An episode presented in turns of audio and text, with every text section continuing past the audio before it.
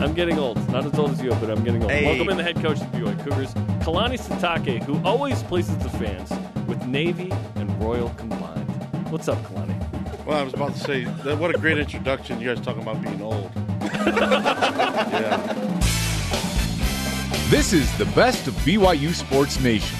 Interviews and insight from this week in Cougar Sports. Every Saturday, only on BYU Radio. To lead off, here's the double coverage interview of the week. We were talking about how big this game is, Chris. What's the conversation like with the team this week? Obviously, coming off of two losses and now another big one. Uh, the conversation's still the same. Like we tell our guys all the time, like your next game, which is tonight, San Francisco, is the biggest and most difficult game. Um, so I expect our guys to have a little bit more chippiness, uh, a little more energy um, coming off these losses, and, and be ready to, you know, bring it tonight. And we're happy to be home. We're happy to be in front of our fans and so we're looking forward to it. But you know, our message is always the same. Like we have an opportunity to get better, we have an opportunity to compete, but we are like this is going to be the most challenging game of the season. It just is. And a lot of folks call it a must game win. A lot of fans. You got your pundits out there. Uh, how do you block out the noise of that feeling of we, we have to win this game? Yeah, I think you control what you control, and so going into this game, it's like okay, well, what is the scout? What's the game plan? Um, you know, um, you know, shut shut off social media, shut off Yeah. your, your your texts, you know, shut those things down, and, and and just stay together as your team. Stay together was important, and just kind of block things out. And again, focus on, you know, the, the task at hand.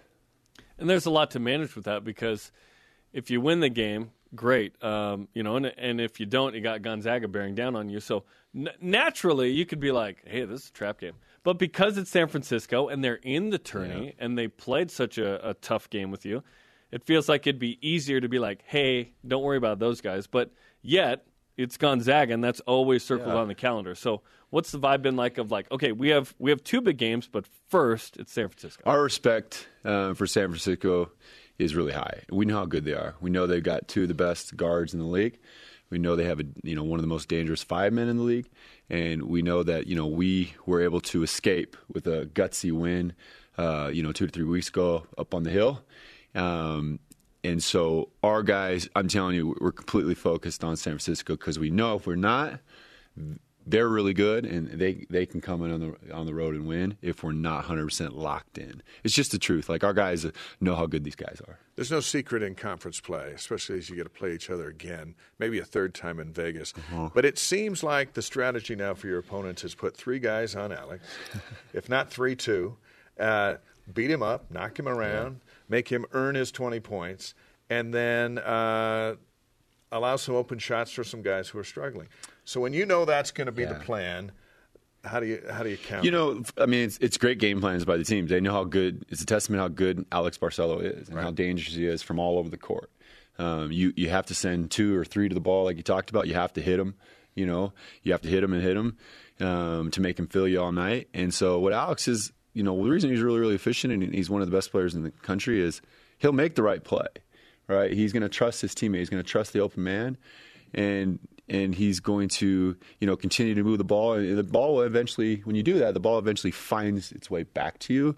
And so we're completely prepared for, i mean we're prepared for that. We we know how other different ways to find him shots and our guys know that if they start to you know move without the ball cut finish shots rebound the ball then then it takes a little bit more pressure off alex and then things open up you look at his numbers here. Have you seen a better shooter? You played a lot of ball. Uh, no, I mean we've had some good. Like Jake Toolson was a big time three point shooter, and he always, I felt like he always made really, tough ones. But in terms of the defense that have thrown at Alex and the way he gets hit and the way he has to, we're asking him to do defensively to fall. You know, it, he just.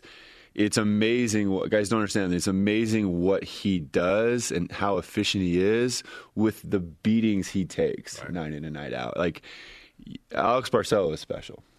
Absolutely. We're talking to Chris Burgess, assistant coach for the BYU men's basketball team. Um, with, as we get, we're into February now. I Yeah, mean, it- this is crunch It's time, crazy. right? Um, this team's 17 and six. You're in a, you're in a good spot. How do you feel about kind of the resume right now and the opportunity you have to build on it and hopefully avoid uh, messing it Right. up, I guess, right? Yeah, I mean, we got we got a great resume so far, and, and what's cool about it is we have another, we have some more quad ones on the schedule, right? Um, you talked about Saturday versus the Zags at St. Mary's. Was Um, 23 in that. They're really good. Up there. They're really good. And so, and then you got San Francisco here, which is a quad quad two. Um, so we've got a few more opportunities to improve that resume. You know, we're when we put together the schedule, I don't know how many more months. How many months ago? We knew it was going to be brutal. We knew our non-conference was going to be really tough. We knew we were going to be on the road a lot, and we knew, we knew we were going to give our our guys an opportunity to put together something special in terms of resume, and our guys have done that. So we need to we need to take care of business. We just, I mean, it's the end of the day, we have to take care of business, and and if we do that, good things will happen. I think one number that uh, that should be talked about more that isn't uh, when you lose Baxter and Harward, Yeah. two centers, uh, and I remember we were talking with Mark and he said, "How are we going to get some rebounds? You know, is, is Caleb going to now be the center? But you throw in Atiki and you throw in Foose, and as we sit coming into this week, um, BYU's number one in the country in rebounding. 916 of them. I don't think anyone's got more than 900. It's crazy. How uh, how have you done that? Uh, by committee. Um, Atiki obviously coming off the bench, um, grabbing I think six rebounds last game. Caleb's always got a knack to go chase it. Gideon, Alex, and Te'Jon are really good at the guard spot, rebounding down. Where our bigs are all doing the dirty work, boxing out. Those guards need to rebound down. Uh, so it's by committee. And I think we've had mul- different games, multiple games with different, you know, leading rebounders, um, and it's just got to be who it's just got to be who we are. You know, we've won a lot of games because we've dominated the glass. Um, and you and you sh- if you can do that on the road, you can win. You can win on the road. Um, but we've we've got we've got a lot of players that can really chase rebounds and have a just have a good feeling about where the ball's going to go. Starting with Foose and Caleb and Gideon and Atiki jumping in there and Alex and Te'Jon at the guard. Is a key to keep a team sub 70? Because I've looked at a couple numbers here. Four and five when giving up 70 plus, and then 76 plus, it's 0 and four. Yeah. Is that a number that matters? Yeah, absolutely. We have you know we have different metrics and, and goals and numbers that we'd like to um, shoot for every game, and, and that if we can keep a team under seventy, And you, San Francisco was at 69, by the way. when you won 71 69. So yeah, it's it's important for us. It's important for us to our defense to bring it, especially at home. Um, and you do that by keeping teams off the free throw line. You do that by guarding the three point line and keeping teams out of transition. If you can do that, you can hold teams under, and then you know hope your offense can get plus seventy. This is a time of year when, when players get into funks, they get into cold spells. They, they, they, I don't know why or what. Uh, uh, and you've got a few that uh, haven't been able to hit the side of the barn when we know they're good shooters. Uh, some of those we'll watch after practice and go, that's a good shooter. But in the game, things get sped up. And so when you've got two or three of them at the same time, how do you lead them out of that? Because you need them for March. I mean, the biggest thing is our philosophy is like you t- we we take and shoot open shots, right? I think the shot quality is more important than the misses and makes. Hmm. If it's if it's a good shot, you, you have to take them because we we not be a coach can drop all different plays, but we might not be able to manufacture another great shot or a good shot. And so if we work really really hard to get open shots, we make extra plays for our teammates. And so the mentality is, you know, of course we put in our guys put in the work. I mean, you guys are there after practice or before practice. They are taking the, the shots, the game shots, game speeds that they need to. So we have ultimate confidence and faith in them that they're going to step up, own their shot, follow through, and believe in themselves, and not worry about anything else, right? But it's all about the shot quality. Now, if guys are hunting and we call getting thirsty for shots and taking bad shots, we don't have guys like that on our team. Then that's different, right? Then the shot quality goes down. But we are all about, you know, if you don't shoot that open shot, not only are you hurting your our team and yourself, but coaching gonna bring you out for turning down open shots. It's just how we play. Uh, th- this week I read Draymond Green saying when Steve Kerr showed up, he said the ball finds the open Yeah. shooter. And Draymond was like, "What? Why wouldn't we just have Steph and Clay shoot all the shots, but the ball would find them?" Um, so it's that's an interesting point. Last three games with the Ali Atiki, nine of 11, 18 points, twelve boards, four blocks. He seems to be coming along quite nicely. Yeah, I mean, I think everyone, you know, in this staff and this team knew, you know, when he first got here, you know, he Tiki was the victim of, you know, in Canada, just COVID, not being able to play for a long time. Like he couldn't even get on the court. Like every gym was locked down, right? Like, you know, it wasn't like Utah where everyone's got a gym in their home, right? Like, he didn't have that. Going to the And church if your right. bishop's cool with it. And so his, you know, he would send him, you know, he his host family, his his guardians here was his hustle, his high school coach, and they would send me videos, and they'd literally have like, you know, the backyard hoop that like if you shoot a layup, you're going to turn your ankle on the backstop, right? And so he was just doing stuff like that, and but he so you know, we knew he was going to be able to a little bit take a little bit more time, so because he hasn't played, he's already started at a- a- an older age, and he didn't get a chance to play games. And so, the more game reps he gets, the the, the game starts to slow down. He starts to understand, and and there's more opportunities to watch that film with him. And so he's getting better, and he keeps it super simple. Like right, he's going to post strong. He's going to go to his little hook. In defense, he's actually got- he's one of our loudest um, early communicating bigs that we have on the team. in Uh, like his fourth language. Yep, in his fourth language. Sometimes he's not saying the right thing, but you know what? Like he's talking, and our guys Yeah. hear him, right? And so he's doing that, and he's listening, and and and and you know he we keep it really simple, and he's following it, right? And at the end of the day, he's really long and he's athletic, so he's going to do some things that like, you know, his God given ability or length and athleticism is just going to take over. I had a chance to cover a lot of heavyweight title fights down in Vegas over the years. So if tonight, you know, we got the guards and everyone knows about their guards and, and your guards, but if we were have a, a heavyweight matchup between Foose and Massalski, what would be the tail of the tape? What's going to be the difference between those two and who has the better game tonight? Um, I'm gonna go with Foose. Foose. First of all, Foose is really good. Um, second of all, Foose is really good at home. He loves. I knew you were going to go with Foose. You- That, wasn't a set. That wasn't a setup. He's gonna go home crowd. But Listen, he's got a big challenge ahead. Massalski is, you know, he's a vet. Um, he's he's using the extra year of COVID, so he's older. Foose is a puppy, right? He's a young puppy out there. Um, but I have the ultimate confidence in in Foose doing his job. Um, and it's not going to be just Foose, right? Like Foose, Atiki, and Caleb. Um, but I, I'm going to go. I'm going to go with the my player and the home With the- body the home shots, he crowd. can go to the body. That's right. He can go to the body. He, he, That's where he got him last won. game in San Francisco. I think he, he got him a couple times, a couple Yeah. dunks on his head. So, uh, but most like it's a challenge. He's on the scouting report. He's their second or third leading scorer, and he he knows this league. He knows the system, and he's super skilled. And so it's gonna be a challenge for us. But I'm excited. That'd be a fun matchup, those two. We are talking about this the fact that uh, you win 71 69, they go 3 of 23 from 3.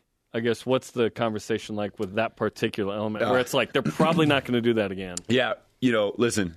I believe in the luck factor at times, right? Shots go in, shot shots don't go in.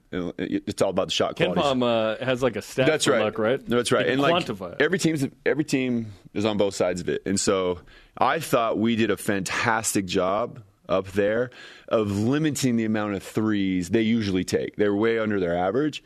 You know, but the ones majority of the ones they took right? There was some uncontested or late contested that like, oh, you dodged the ball, you dodged the ball. Up where we watched that film, we studied that film. How did they get it? You know, what was the breakdown? You know, was it a switch? Was it you know a down screen, pin down, whatever it was? And so we've watched a ton of that film of how we can be better, because that is a point of emphasis. Is we call it being there on the catch, right? Making them dri- dribble to a shot. Because you know, I think Bouyea is probably their best guy in terms of coming off the bounce, banging a three. Uh, but the other guys, when their feet are set and they're locked and loaded, they shoot up, they shoot at a high high rate. So we ha- we have to do a better job. But I do like the fact the last game, you know, they didn't take it like you said 23. They usually take they, they like to get up 35 43s. Hmm. And the important high. thing is they missed the last three. They missed last three, and that, That's that is actually right. his move. Like everyone kind of talked about Les, but I'm like, oh, he's going to go left step back. He's going to go left step back. Te'Jon did a great job contesting it, but that actually is his. He, he he's really su- he's yeah, he's efficient when he gets there. Oh yeah, and Luka Doncic. Yeah, The that's left right. That's step right. back, yeah. Well, good luck tonight. Let's Thank you. give you some BYU Sports Nation karma Appreciate and uh, hope for a win here. Let's Awesome. go. Thanks, guys. Yeah, Chris Burgess, assistant coach for BYU men's basketball. That was one of our favorite interviews this week. You're listening to the best of BYU Sports Nation.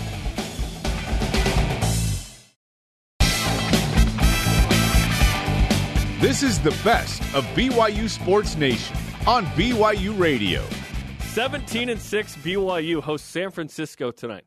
BYU 17 and 6. Yeah. It feels like uh, the sky's falling. This team's still doing well. Cougars are coming off of two losses last week on the road. Santa Clara, one you can tolerate a little bit, right? A quad one. Eh, quad four Pacific, uh, not so much. Tonight's game is a quad two with the San Francisco Dons. So, Dave, with seven regular season games left, is tonight an elimination game for BYU's hopes in the NCAA tournament? It feels like it, but it's not. I mean, uh, it feels like it because of what happened last week.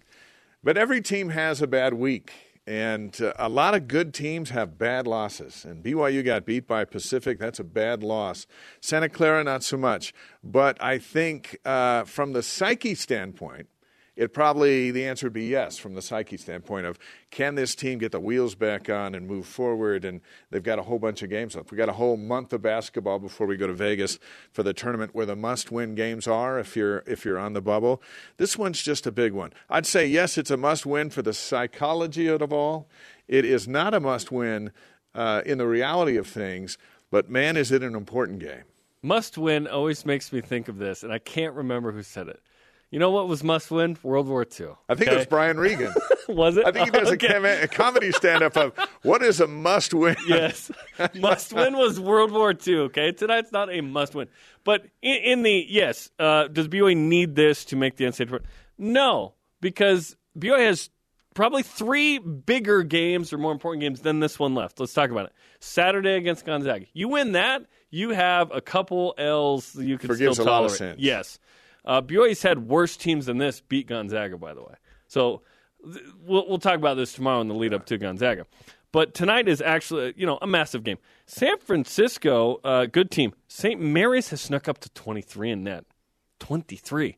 That game on the road, uh, coming up soon in February, is a huge game, an opportunity, a quad one on the road. And then the semifinal, assuming BYU gets there, we're hoping BYU's the two, and Right. just goes right there. That game will be a quad one as well, with St. Mary's or San Francisco again. And it's later. It's what have you done for me lately? That will be the last win potentially for BYU, barring uh, beating Gonzaga in the championship game if that happens. But um, tonight is certainly big. But I think there are three bigger games left. And then BYU's got to hold serve. Here's the thing, though BYU probably needs this win as another big win late because you hope BYU doesn't stumble against two games with LMU and two games with Pepperdine. There's this weird sequence in the last five after this weekend where BYU plays LMU twice, St. Mary's, LMU, uh, us, and Pepperdine a total of four times. You hope you don't have a Pacific slip up. We hope that's the only quad three or four loss sitting there on the schedule. But tonight is certainly big because San Francisco has been better than I thought they would be. At the beginning of the year when they were like 13 and 1, I thought, well, I still got to see you in person. I still got to see you in the league. San Francisco's sitting there in a position where they're going to be at least in the NIT, maybe in the tourney. I don't actually believe four will go. I don't know how you feel, Dave. I think three probably will. I think one knocks one of the others out in Vegas. What makes San Francisco dangerous tonight is they didn't shoot well in their home game. And BYU had to claw their way back and, and do that. And Caleb Lohner played uh, some of his best minutes of the season late in that game. Got a key rebound in the final minute. Had a couple of buckets, um, and then and then he's back where he's all over the place. Um, he's got to have. He's the kind of guy that's got to have a big game tonight. Uh, Foose has got to have a big game against Massalski, Massalski because he's huge, and he was good down there. Um, the fact that, that the Dons can light it up from their guard line and they didn't in a two point win for BYU leads me to believe BYU is going to have to play fantastic defense tonight. Yeah. Because if Bouyea and Shabazz come in and they put on a show, then BYU has to counter it with Barcello, who's going to have five guys guarding him, because that seems to be the thing. And then a couple of other guys who aren't hitting have to start hitting. That's the mystery of, well, if, if after those two losses, can you not play that player, that player, and that player anymore and just go to the bench? No, because you don't have anybody on the bench. You have to have this guy make shots, this guy make shots, this guy. And that's how you get into the tournament anyway. They they could lose to Pepperdine and they could lose to LMU if they play like they did Saturday. They could beat all those teams. They can win tonight, and they can take Gonzaga to the wire as long as they don't shoot 69% again if they play like they did a couple of weeks ago. So uh, someone wrote me and said, Well, this team's terrible. I can't believe we lost those two games. I thought, you know, a terrible team doesn't win 17 games Yep. against this schedule without their two centers. They, they just don't. This is a good team that plays really good at times and plays really bad like last Saturday. Tonight's got to be a really good time when they get on the floor. That Mark Pope's 34 and 3 at the Marriott Center. The Rock will be this is this is where do you want to play San Francisco? Right here, right now, mm-hmm. tonight. Yep, and to your point, uh, we pushed it forward with our question, but to your point, looking backward, BYU can't lose three in a row here. because the likelihood is that BYU will lose Saturday Right. unless you pull off the big upset. You can't lose four in a row and be like, yeah, everything's great. And All- Moraga is still, you still got to go still there. sitting there, and on paper, that's a better team than BYU. Although BYU played really well at home and beat the Gales, that's going to be a huge And game. the Gales still have a couple of beatdowns coming. They, they've got to. yes, they they, got to play. they gotta the play the. Zags twice. Yeah. Yeah, which is crazy. Okay, let's get to our resume update. In the net, BYU stays the same at 33. KenPom is 28, which stays the same. Still good numbers. Those are March Madness at large numbers. Uh, bracketology. Uh, you know, nine seed currently was an eight. I hate the eight or nine, but I like being in more than I don't like being in. Um, Lunardi, which is different. Basically, Lunardi says, here's the seed line, and then bracketology actually punches it into what, um, you know, would have to come out based on repeats of conference opponents and non-conference games and Sunday play in the case of BYU. So those happen to line up today. Bracket Matrix says 8.6. So right now, sitting pretty, but you can't lose to San Francisco and potentially Gonzaga as well and be like, yeah, we're still good. Like BYU would probably still be in, but barely if the Cougars don't win a game this week. It's fun to be a fan, and with fan, you have some freedom. Uh, you get to be all the way over here, and then uh, I can't stand this player, and he hits a three. Now you're all the way back over here, going, "That's the greatest whatever you know guy I've ever met." Um, and it's it's it's the same thing we see it with football. You know, you be six and zero, lose a game. It's like, well, we don't have any players. You know, three wins later, we're like, hey, I think we could still get to the promised land. And and basketball's the same way. And that's what that's what sports is. It allows us to jump all over the place in our emotions. The athletes themselves have to be in the middle. Can't get too high, can't get too low. They can't go out there and go, if we don't win tonight, it's over for us. Uh, and they also can't go out there and go, hey, we got them at home. We probably should show up and beat them. So they got to stay in the middle and stay focused. But the fans and the rock and everywhere else, we got to be all over the place. And the viewers of this show, one day we're great. The next day, oh, those guys don't know what they're talking about. And that's the freedom of being a fan. And our fans are all over the place. A win tonight will kind of bring everyone back into the middle and then, uh, you know, take a shot against number what two or number, Number four two, yeah. they are, on Yeah. Saturday night. Yeah. But man, tonight's huge. Yeah. The, the last time BYU beat Gonzaga, they were number two as well. Just wanted to mention that. Now the matchups and we got smoked up there just a couple of weeks right? before. So that's lining up, but much more on that coming up tomorrow. See, this is naturally a trap game, even though San Francisco is good, because look how many times I just brought up Gonzaga. I know, but we get a hey. That's what fans get to do. We Yes, get to, that's we get what to we move do. right past the schedules to go. When right. when are we playing USC? That's all that matters. Yes, I take it four games at a time. Let's go. The best of BYU Sports Nation will be back after this on BYU Radio.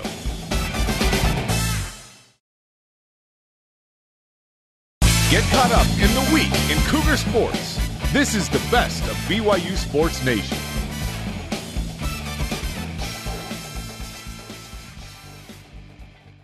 Happy 70th birthday to this man, Steve Cleveland. Happy birthday, man. This is our gift. Thank Thanks you, for thank hanging out you. with us. Yeah, well, there you go. It, it was going to eventually happen, and it did. Lunch is on Dave. Seventy years. What was the best year? The best year? Oh man, I've had I've had too many best years. yeah, I'm just happy to be alive and have pretty good health and be with my family. It's awesome coming up here and visiting my kids and being with you guys. Saw you on Lots of second fun. row last night. Second row, that's the best I this- could You're get. off to a good year. it's off. Maybe One day yesterday you'll- my best day. One day you'll get to the first row. Yeah. Exactly. Uh, BYU plays UC Irvine occasionally. I always think, I know an Irvine anteater. Yes, One Steve exactly. Cleveland. There's not many of them around. Long hair, man. That's awesome. Okay, so um, the the best thing is that it's your birthday. The worst thing is that we saw you yesterday. We're like, "Hey, Cleve, come in and chat about what happened." Um, so, but we think you have some answers because you've been through the ringer in similar situations, Steve, of teams that succeed at the highest level, and then other teams you've got to got to help out in some way. So, what are you seeing from this team the last three games that's been different? I think something that a lot of people haven't talked about is that when you get to the second half of conference play, people make adjustments. And where Foose was getting deep post touches maybe early on in conference play, all of a sudden he's getting pushed off the block. They're top siding him. They're making him shoot over them and through them. Everything's contested. That that alone is a significant thing because he's been really, really important to this team in terms of being able to score inside, and it's been really difficult for him.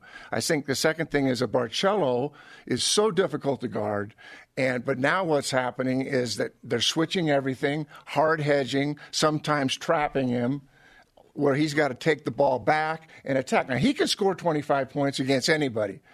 The key thing, when they take all of that away, he doesn't get into the seams and it, where people have to help and guys have wide open threes. And there's been very, very little of that the last three games because of the schemes of, of coaches are doing and preparing for BYU. So it's a diff- they're getting a different look besides the fact that they shot 50% of their free throws and yeah. had a hard time shooting the three ball. I mean, those things all contribute to it, but you got to give a lot of. You, you have to pay attention to what teams are doing to you and make those adjustments. Now you inherited a team that had gone one in twenty-five before uh, before you got here. You went to three big dances. You won the Coach of the Year in the Mountain West, uh, the 2001 conference tournament. I think is that the only conference tournament we're still waiting to equal you, that. You got yep. that going yep. for you. Uh, but I know there were times when you and Dave and your staff looked at each other and thought, "What are we going to do with this team?" Because it wasn't always rosy, and you had some difficult seasons. Yeah. There were different times in those seasons. What what did you do to to figure it out? You know, I, I think what's really important is your relationships with guys, and I think the, the best teams that I ever coached were kind of player led, and they have a great leader in Barcello there that that is the leader of this team. The culture's there; those things are there. I think you have to get one on one with these young people. You got to let them know, watch film, work. I used to when guys had shooting slumps and things. I'd actually go in the gym and work out with them. I think the relationship between Coach Pope, they've got an amazing staff. But when things are down, you got to reflect on the positive. You, you, as a coach, you, yeah, you have to say, hey, these are the things we got to get better at. But they got to keep believing. And, and this team is, for me, watching them over the last two and a half years, this is a group, a coaching staff, and then players that ha- trust each other. They, they, really, there's great continuity in everything that they do. They're doing all the right things. They're going through a difficult time right now. I, I think you need to be positive, but also in, in a situation where guys got to believe in themselves. And obviously, these last two or three nights, big possessions late in the game. All right, let me ask you this. How lonely of a feeling is it as a coach in a frustrating phase and moment to turn around and look at your bench and there aren't any answers there?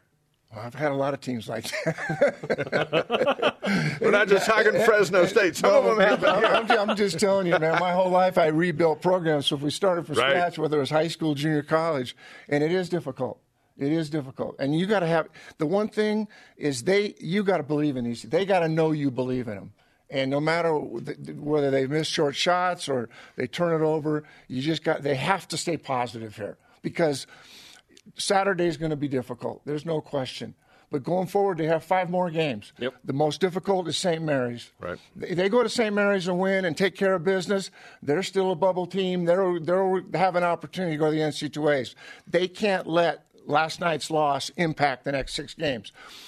They're going to have to play really well to beat Gonzaga. If it happens, great. But there's still a lot of season left and they go beat St. Mary's at St. Mary's and sweep the table, I, I believe they have a great chance to get in the tournament. They had a players only meeting. How many players only meetings can you have, I guess? And then when sort of there there is unrest in the locker room, how do, and it unravels. How do you how do you ravel that back? Like is it you know the players have uh, great leadership. It feels like there's great leadership on this yeah. team, but it, it's certainly being challenged right now. And they talk about the best locker room in America. That's got to come together and very quickly. And these things are really hard to be the best locker room in America when you've lost three games. It really tests you mentally, physically, and emotionally. And so I think as a coaching staff, you look for the positive and the negative, work through it, but it's hard. I mean, it's really, really hard. And, and I think they have to see the big picture. They can't give up on their goals, getting to the postseason, getting to the tournament. The, the window is still there. And, mm-hmm. and, if they get stuck on last night or what's happened or stuck on maybe a potential loss tonight, then it'll go south pretty quick. I just don't see that happening with his coaching staff. I mean, I, I have so much respect for Mark and his group, and I think it's a player led team. I mean, maybe right now there is a little dissension. But they, they lack confidence. You could see that. They missed a lot of chippies. When you miss half your free throws at home, man, that's hard. That's hard to digest, and it, it, it gets down. So you got to keep pumping them up and being positive with them. There's no other approach than that. There was some positive last night in uh, Tiki's play, uh, career highs, and he was a dominant force blocking shots, uh, double figures for the first time uh, for a guy who's who's still figuring it out. But as you look at Atiki and go, that's the center for the next three years, along with with Foose. Um, how do you feel about that? I don't think it's enough. I think if you have Harward and Baxter playing right now, a lot of that stuff at the rim gets taken care of. Mm-hmm. We, we haven't said a whole lot about those two guys not being here, but at the end of the day, that's a different game. It's a different team. Those two freshmen are amazing. I love their energy. They're excited to play every night, and they're going to get better. Hey, when they're juniors, they're going to be in the Big 12. Right. Okay. Right, yep. And you need about six of those guys to compete in the Big 12. It's like one of the coaches said. He said, the Big 12, I'll tell you what the Big 12 is like. That's like playing Gonzaga every week. Every week. You know, and, and, and, and that's kind of what it's like. Yeah. And so they've got to have they've got to have size and athleticism. I love both those guys. I just love their energy and their passion. They're just sweet young men. I mean, they just love the game. And so, yeah, Tiki did play well, and he's bouncy. And I'm not giving up on Foose, but everybody goes through it as a freshman, and it's He's going going through it. He's going through it, mm-hmm. and it's not easy, and it's easy to lose their confidence, and that's why coaches and senior leadership has to step in and say, "Hey, you're okay, man. Just keep doing what you're doing." Even if BYU's playing well, it's probably unrealistic to expect a win versus Gonzaga. You certainly hope for one. So, what do you want to see from this group, given what's going on right now, tomorrow night against the Zags? I, I, I think the, the key thing is is being strong with the ball, that playing together. You miss shots, you miss shots. Don't get down. You play as hard as you can possibly play in front of those twenty thousand fans that'll be there tonight, and that's what people appreciate. You, you, you know, the likelihood. BYU has a history of beating this team. This is a really special team. You're coming off three losses. I know it's probably not probable, but they've got to play like it is probable, have that confidence, and, and just not give up. I think you see that in some teams and programs. I just don't see this team giving up. I, I just don't see it among the coaches. I don't see it among the players.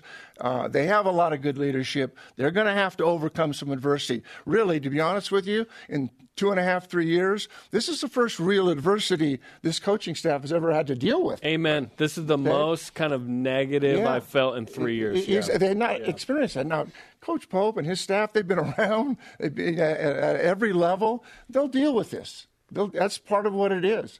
But don't get stuck here and then have it impact the next four or five games. And I just think the staff and Alex and others, Lucas, they've got enough leadership here that they can get through it. I think the challenge with the Zags too is BYU's the only team that actually gets their interest up.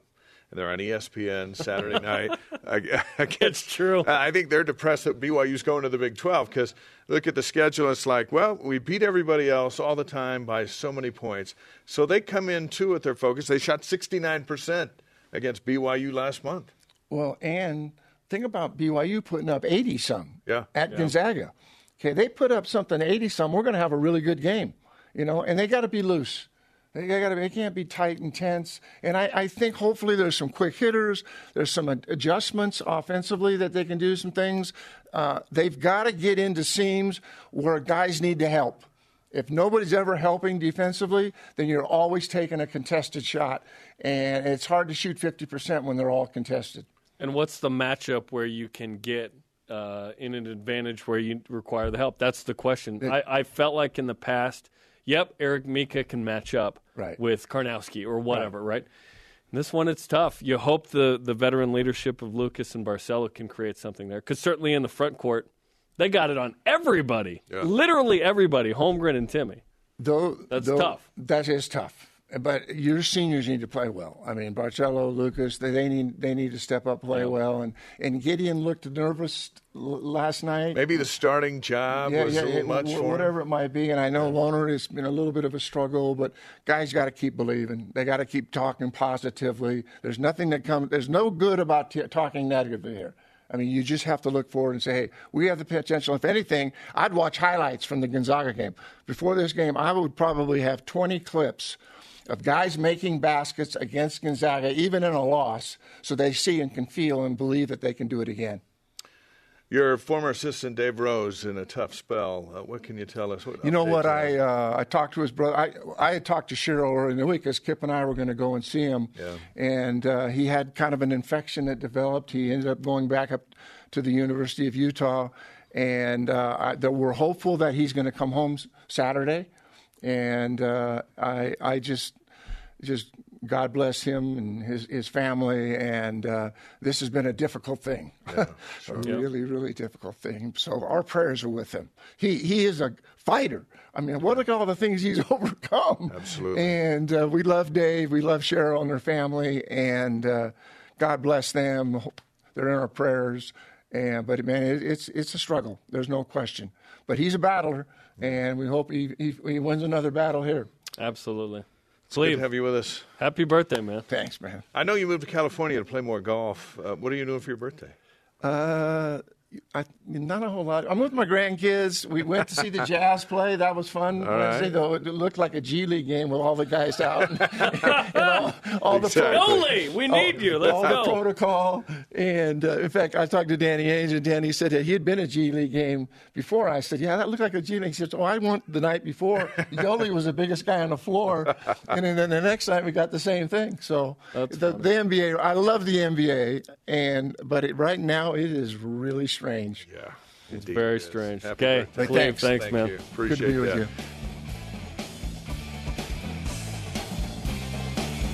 This is the best of BYU Sports Nation on BYU Radio.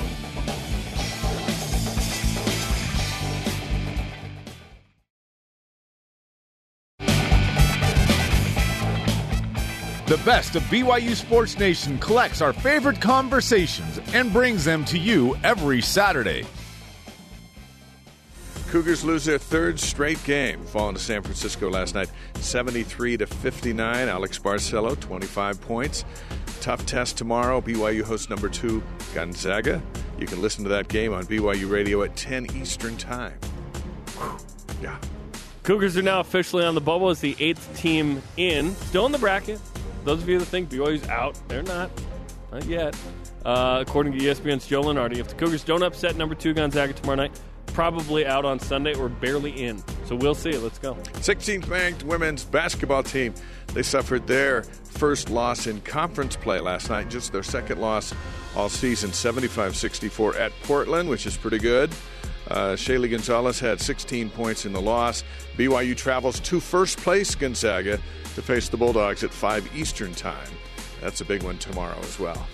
Yeah, that was rough. Uh, but hey, maybe they built from that and got woken up in some way, and they're amazing down the stretch. But huge game uh, tomorrow. Don't fall behind by 14. That's uh, they took the lead with two minutes left, Yeah. and then uh, just couldn't hold on. We have a top ten men's volleyball matchup tonight. Number nine BYU hosts number ten Ball State, who's five and zero, took down number one Hawaii twice recently. Watch it on BYU TV and the app tonight, nine Eastern time. 18th ranked BYU gymnastics team hosting Boise State. That's tomorrow afternoon, and you can watch it live on BYU TV and the app at 2 Eastern high noon local time. So we'll do three broadcasts in like 26 hours Yeah. in the same space, which is Crazy. pretty, which is pretty wild. Shout out to everyone at the Smith Field House. Oh, they're awesome. Ashley Hatch, uh, former women's soccer player here, makes the most recent roster for the USA national team, who will play six matches starting in two weeks. She's one of the best, if not the best ever. Mikayla Colohan's pretty good. Yeah. She may be the best, though. Yeah. Yeah. Yoli Childs, he was pretty good. Remember he knocked off Gonzaga a couple years ago? I do remember He was that. awesome that night. He had 31 last night and 12 rebounds in a Salt Lake City Stars loss against the South Bay Lakers. Same two teams tonight. Good luck to Yo. 31. Nice. Yeah. Other BYU teams in action this week in track and field, spread out in New York and Washington, and here uh, at Weber State. Swim and dive continues day two at Air Force, and women's tennis plays Boise State tomorrow.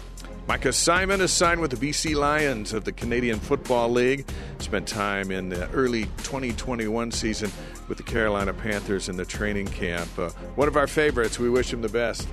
up north. And John Beck and Austin Collie had some time with the BC Lions. So there was a kind of a BYU connection there. And BYU hockey hosts its home games, uh, final home games, as a sanctioned club and extramural this weekend, both at 9 Eastern at Peaks Ice Arena in the Utah State Cup. Uh, and as we mentioned, an early rising shout out to BYU hockey, who's going to be Cougar hockey, won't be officially a club. They can still play. It's just they won't be able to have that moniker of uh, BYU after this weekend. The best of BYU Sports Nation will be back after this on BYU Radio.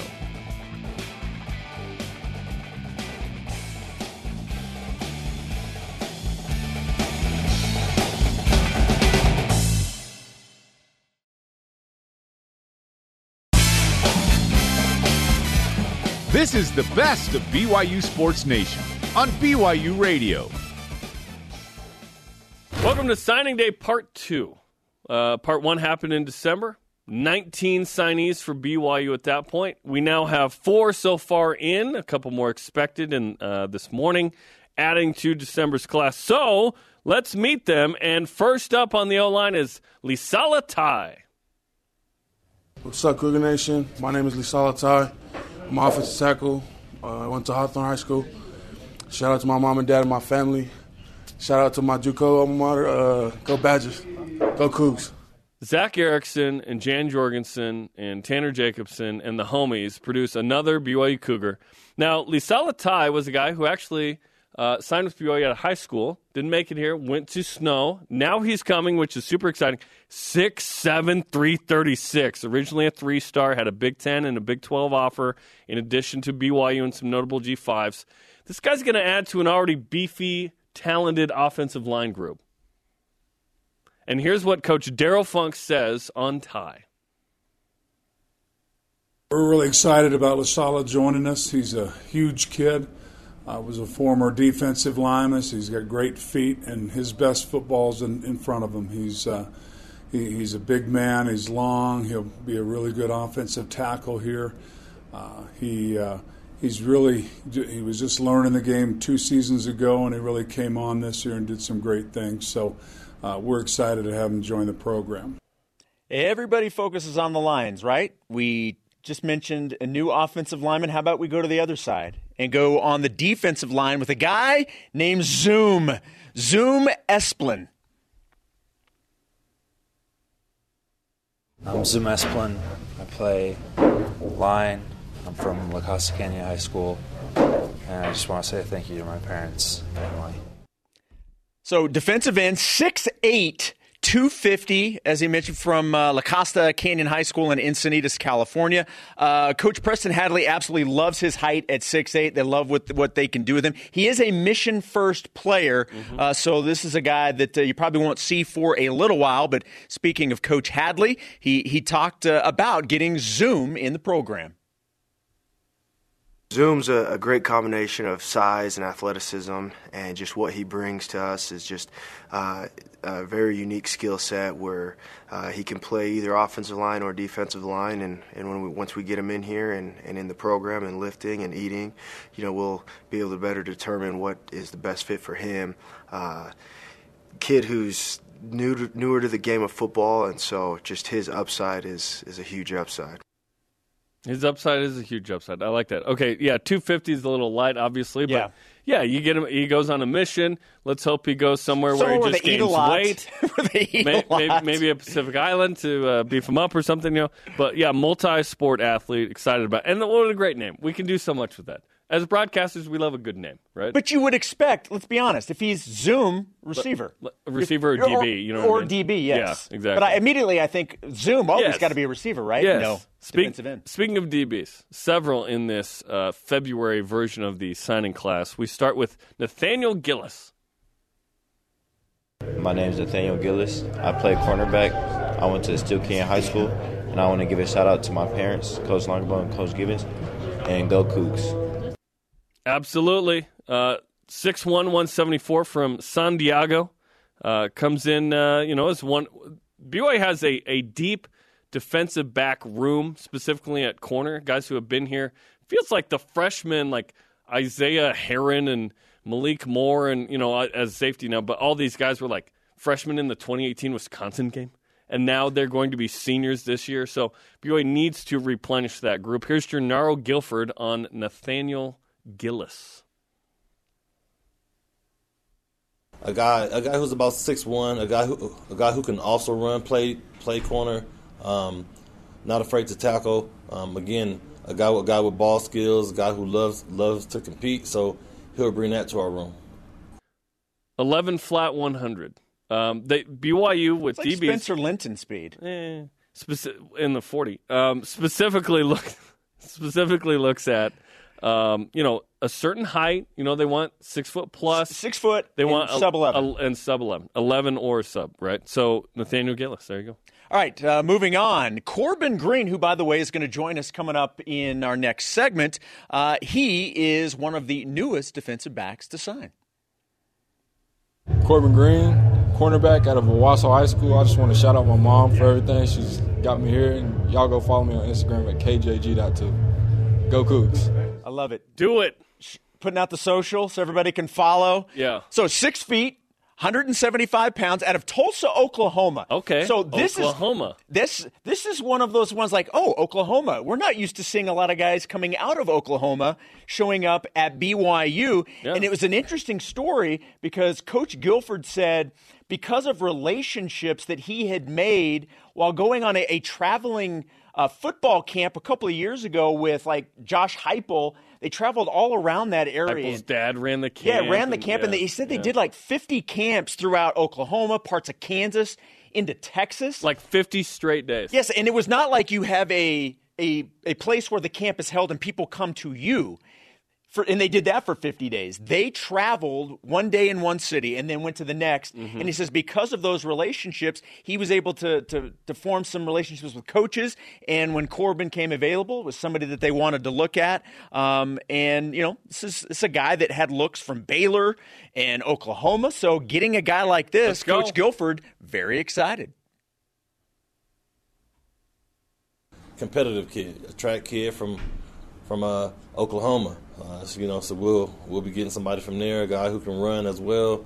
Um, another 10-8 kid, a guy who loves who loves to compete, a guy who's a student of the game, um, but very very competitive. I love that competition. Uh, I'm excited to talk to Corbin Green as well coming up uh, in the next segment. Okay, next up, this name is completely on brand Zion Allen.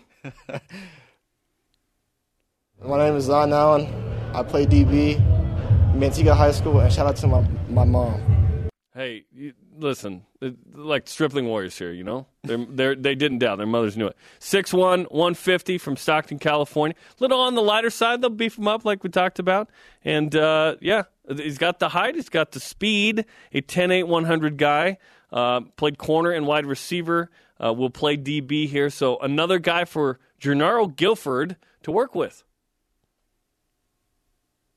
Yeah, Zion Allen, um, a kid who's about six foot, one one sixty, a guy who can really run, um, a guy who ran. I want to say he ran 10-8, so um, he's going to bring bring speed speed to the room. A guy who has ball skills. Um, played both ways in uh, in uh, high school, corner and wide out. So um, that's definitely something that, that we that we look for. Um, a guy who can uh, complete the takeaway, but at the same time run with guys. Zoom and Zion. Are you kidding me? This is a broadcaster's delight. Now, a note: uh, still waiting on one possible signee today. So five of the uh, hopeful six in. And if the, if there is someone that uh, announced they're coming, perhaps they're a preferred walk on, right? So there's certain rules about what we can mention, what we can't. But we're very excited to have this big collection of guys. Certainly, Built Bar helps kind of change the game Sure, in yeah. recruiting with uh, walk ons and whatnot. Um, you have X amount of preferred walk ons, then there's actual walk ons, uh, the ones that are like try out like Rudy and try and make the team. That's a different kind of walk on, right? So um, exciting to have this class. And to sum it up, 24 signees so far. Uh, perhaps another one like we talked about. December highlights Kingsley Suamataia, perhaps the starting left tackle, right tackle, Oregon transfer, five star. Some of the highlights Cody Hagen, 5A MVP in Utah, top receiver in the state. He had 200 catches and almost 4,000 yards in college. Uh, in high school. 51 TDs at Corner Canyon. Are you take it. kidding me? I'll take it. Are you kidding me? That he's going to immediately that translates over to 51 touchdowns next season for BYU. exactly. We still don't know if he's going to come uh, this far going on mission first. Correct. Still yeah, still up in the air whether or not he's going to be on the and roster. he next told us, "Hey, I need to see basically who leaves from BYU." And Neil, you know, left, and uh, we're kind of waiting to see what that means. And then Isaiah Moa, Utah's top defensive line prospect, is in that group as well, among many other talented players. So, an exciting class again, Jason. The best of BYU Sports Nation. We'll be right back.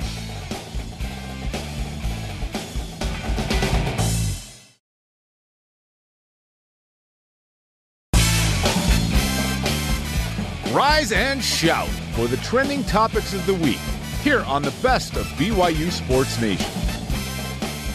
Eight days ago, BYU was 17 and four and feeling pretty good. Then one point loss to Santa Clara, three point loss to Pacific, and then last night's 14 point loss to USF have sent this team spiraling downward. Mark Pope says the team is being tested in this current stretch. you know, we're just in a place where we just got to, you know, we got to go find some answers. Um, the game is really, really testing us right now, and it, you know, it's, you know, it, it, that happens. Um, and right now we're getting tested, and and um, we're having to kind of continue to see if we can, you know, if we're going to fragment apart or pull together. And and uh, I got a lot of faith in my guys that they'll that they'll answer that test. Tested is the operative word here. So, Dave, what's your greatest concern with Cougar Hoops right now? You know, watching it last night and, and Pacific and Santa Clara and comparing it to what we've seen all season, I, I've been surprised at how fast they have lost their identity. Like, I'm not even sure what they do on offense outside of try to get Alex Barcello open. And we saw some shots being taken. And Chris Burgess was here yesterday talking about, well, it's an offense where you shoot the open shot. But we saw some guys shoot shots that had no business shooting those shots when they shot those shots at key parts of the game, especially when BYU got down to eight after being back uh, behind by 21. Um, and it's just like, what? They call a timeout, and everyone looks a little lost. And uh, there's even a different look to Mark Pope. Um, and we'll ask Steve Cleveland about this in, in a couple of moments as to how you put Humpty Dumpty back together again. But I'm Was I'm Humpty just surprised Dumpty- he fell. Yeah. and there was so much collateral damage. Right? There's Yeah. there's a lot of uh, you know eggs sitting there that you're like, where'd this come from? It's just really weird how quickly this happened. And uh, you're right. There, there's there's a lack of juice. There's a lack of kind of mojo and confidence that we've seen in amazing ways this season. Even without Gavin Baxter and Richard Harward, this team got to 17 and four. You know, got as high as what 12th in the AP poll early in the season after the Oregon um, loss. We're a long ways away from the Oregon or the Oregon win. We're a long ways away from that. Um, it, it, it felt very weird last night because even after being down 21, BYU gets down to eight. Te'Jon Lucas, who's one of the best free throw shooters BYU has, AB and then Te'Jon, he he grazes the iron twice. He had an air ball in the first half from the free throw line. Horrible game. Something's going on there, and and something happened after the Santa Clara game. It's super obvious. Something happened after that game where this team lost something. I don't know what it is, but the best locker room in America has to be that to get over this. It doesn't feel like it is right now.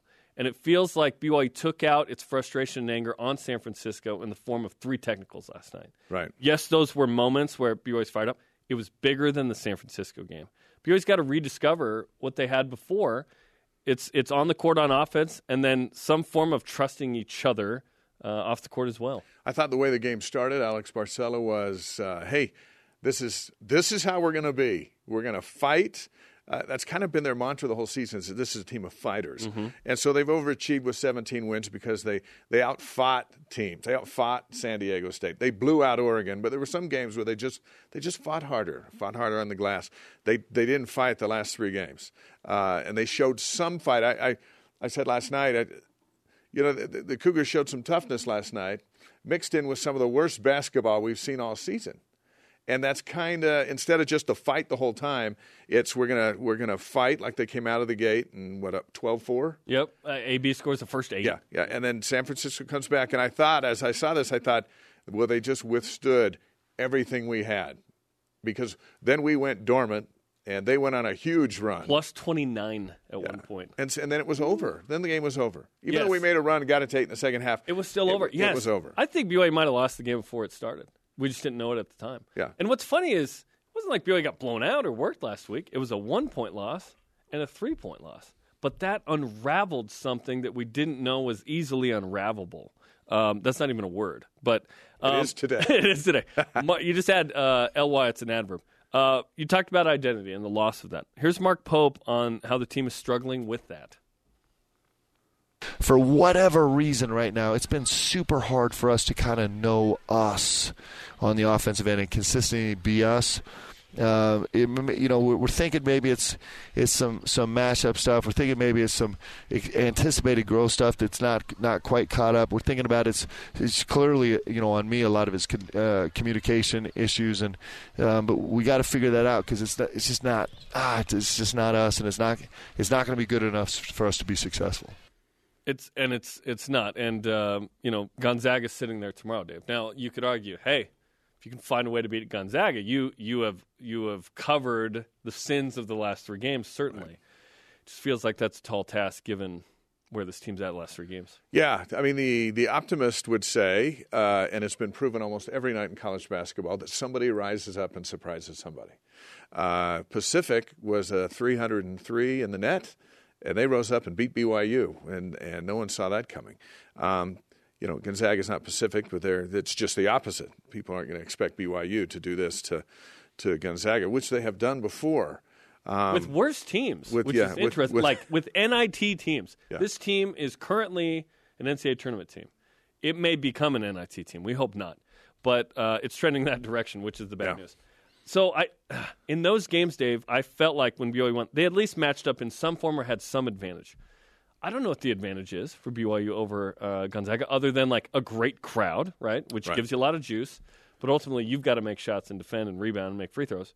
So uh, the front court certainly like what what happened to Foose last couple games? Atiki's playing nice, yeah. which is great. Career high ten He's last playing night. his best, um, or did he have twelve? But what happened to Foose? What happened to a low post catch? What ha- I don't know how BYU could possibly match up with Chet Holmgren and Drew Timme, given what we've seen the last couple games. You know, a couple of weeks ago when they were up there, they shot 42%, 44%. Maybe their best game of the year shooting the basketball. Game up 110. Gonzaga shot 69 point something percent, and then and that game was over yep. uh, early.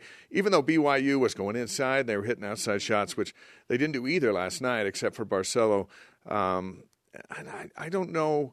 You know, a couple of times they went into Foose and. Uh, Massalski, who dominated everything down there, uh, knocked the ball away, and then they didn't go down there anymore. Yeah. And so, and and with Atiki, he had a big game last night, but every time he scores, everyone's like pleasantly surprised. Yes. As opposed to feed the post, that's two points. Yes. And so that's the difference with mm-hmm. Gonzaga and BYU. They they feed the post to their All American Timme, and they expect he's either going to get fouled or he's going to score. BYU feeds the post with these guys who are young and getting better, and it's like, are you gonna you gonna pass it back out? Or are you gonna it, shoot it? Yeah, yeah, And and I'm not so sure they know even at at that moment. Um, I thought Atiki showed great signs last night that he's he's heading that way. Last We've seen games. that out of Foose. Yeah, um, Foose might have hit a freshman wall. Sometimes perhaps we see guys do that, but but the Foose was a non-factor, and Atiki made himself a factor when he made three straight baskets. But then it was like, we'll just go back to him, and it's okay. We did three there. Let's try some other stuff. And then we had, uh, you know, an air ball from the corner, and uh, Spencer Johnson missed three shots that had to go in, that that, that weren't even close, and and uh, you know, Yoli, we mentioned him a moment ago, that feed the post, feed Yoli, he's going to score or get fouled. Yep. That's the difference between our interior game today against Gonzaga going tomorrow and and what our inside game was when we beat Gonzaga when they were number two here a couple years ago. It could be the best thing ever to have Gonzaga if BYU somehow miraculously pulls it off. It could also be the worst thing ever. Um, here's Mark Pope on the matchup with Gonzaga tomorrow night.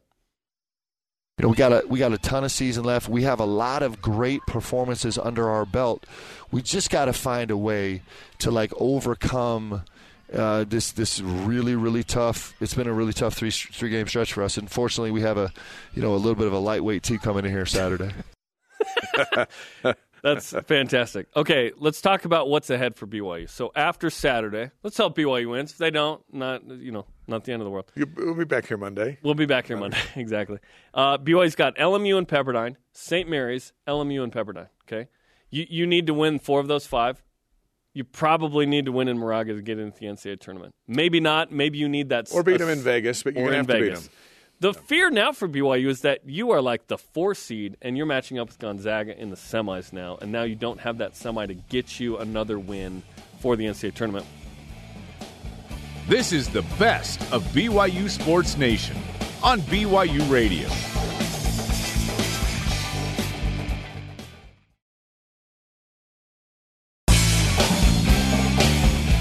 Hear what the coaches, athletes, and experts have to say.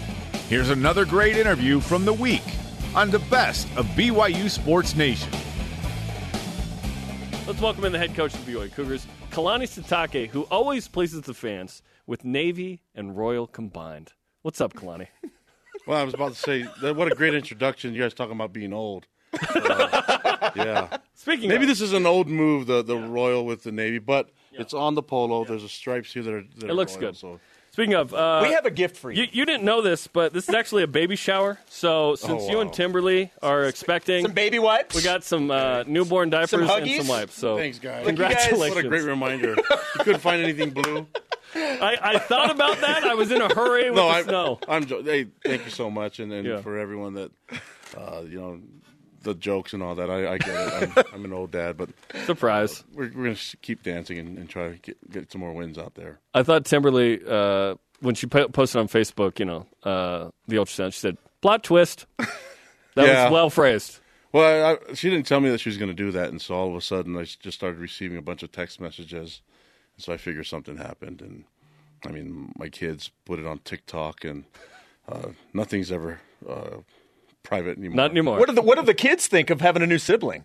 Yeah, they're excited. I, I mean, I, I mean, uh, I think when baby comes, uh, the kids will be 18, 15, and 12. So um, a lot of babysitters and almost two drivers. So that should be really helpful. Yeah, you Yes, should never will have to pay for will help. babysitters again. Yeah, I'm, I'm banking on that.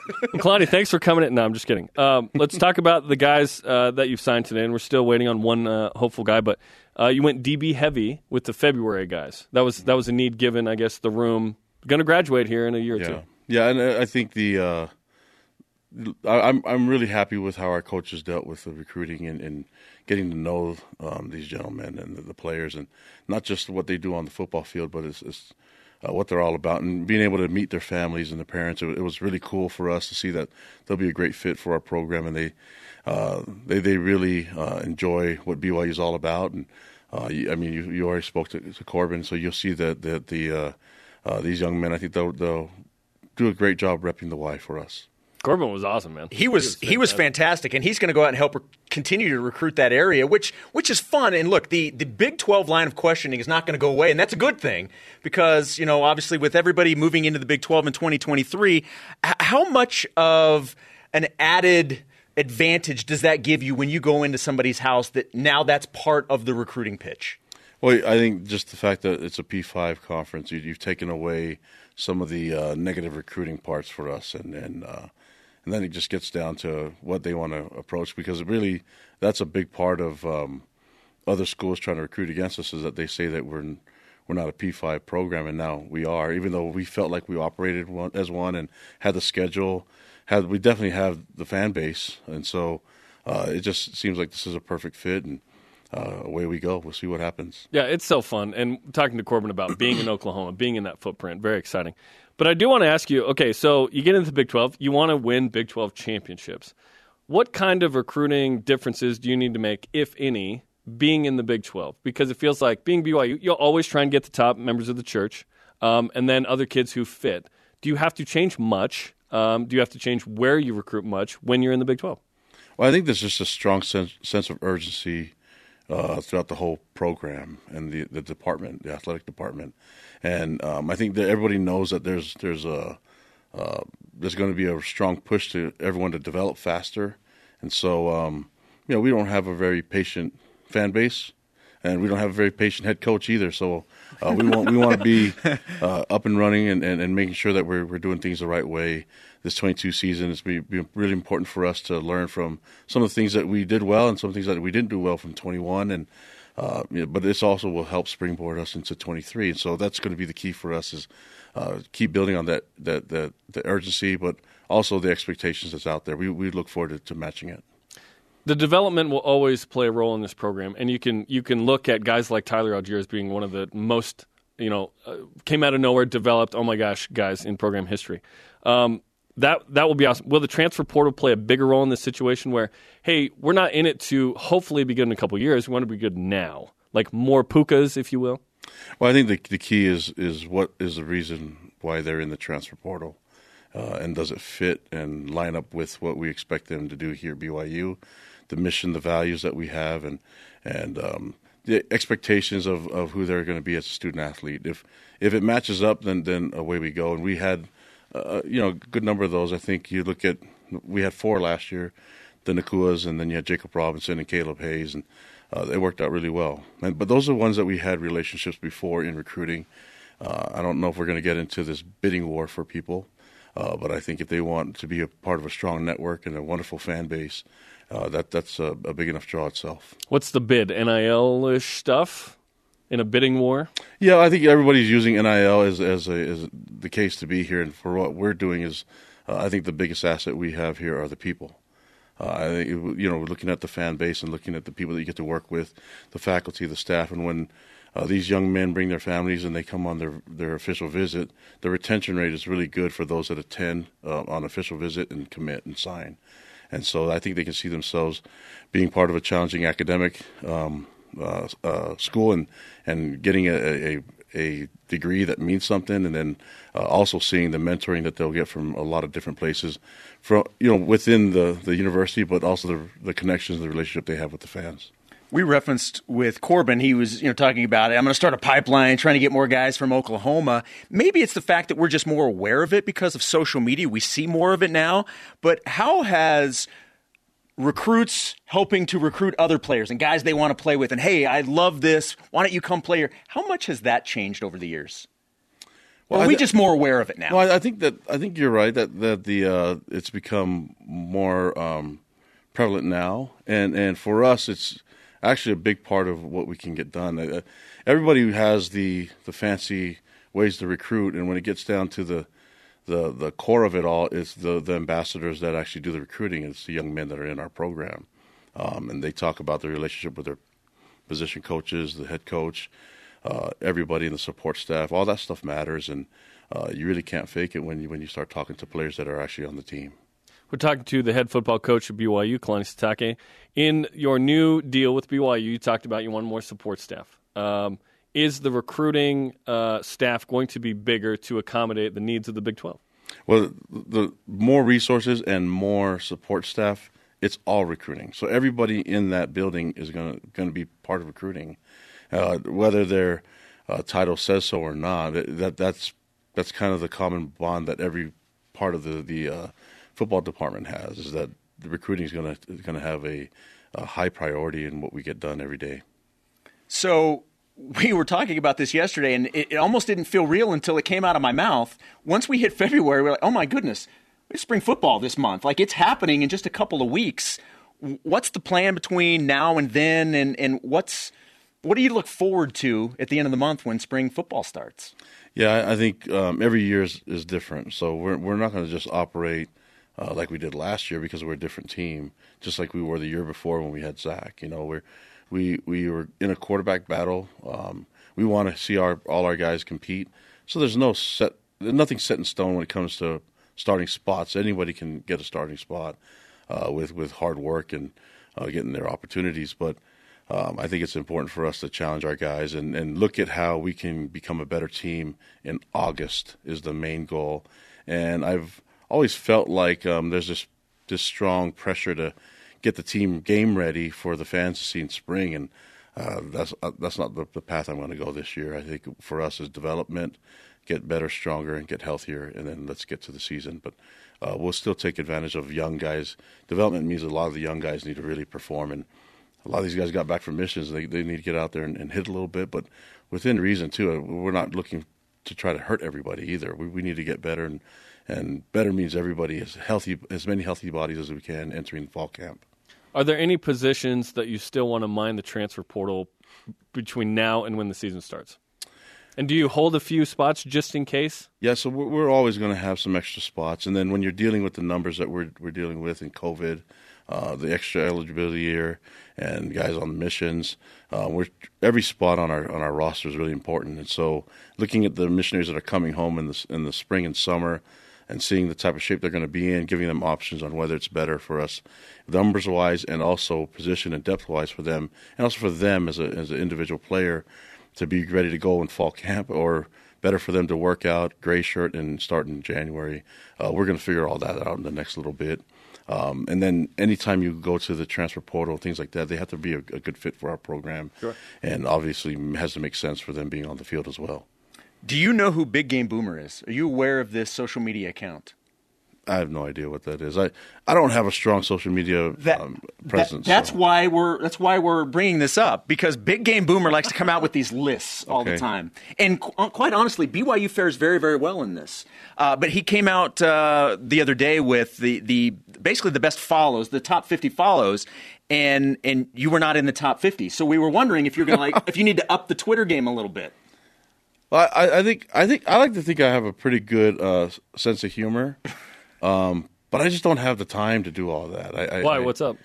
I I'm just kidding. I don't really like staring at, at the screen as much as others do, and and um, yeah, I don't know. I I'm okay if you don't tweet a lot. I'm assuming you're doing important other things. Yeah. I'll let I'll let the uh, the quick witted people like Fessy and other coaches do that stuff. Yes. But but Fessy- you Fessy you will it. did you were on the list of the most likable head coaches, and I Num- can't number twelve. number twelve. Is that okay with you? Yeah, I, I think that's because I'm not. Uh, I don't have a heavy uh, presence in, in a strong presence in social unknown. media. we don't know. yeah. Uh, by the way, how was Galentine's Day with the BYU women's coaches? Awesome. It looked It- it looked was- like a party. uh, I'm so fortunate to be in this position because I get to meet great people and um, these wonderful coaches. They they mentor me, and so I, I know uh, whether you say I'm well liked by a lot of people, but I I, I benefit from having great people that are willing to share uh, what they do with their culture and their teams. It's it's the it's what we get to enjoy here at BYU, and so.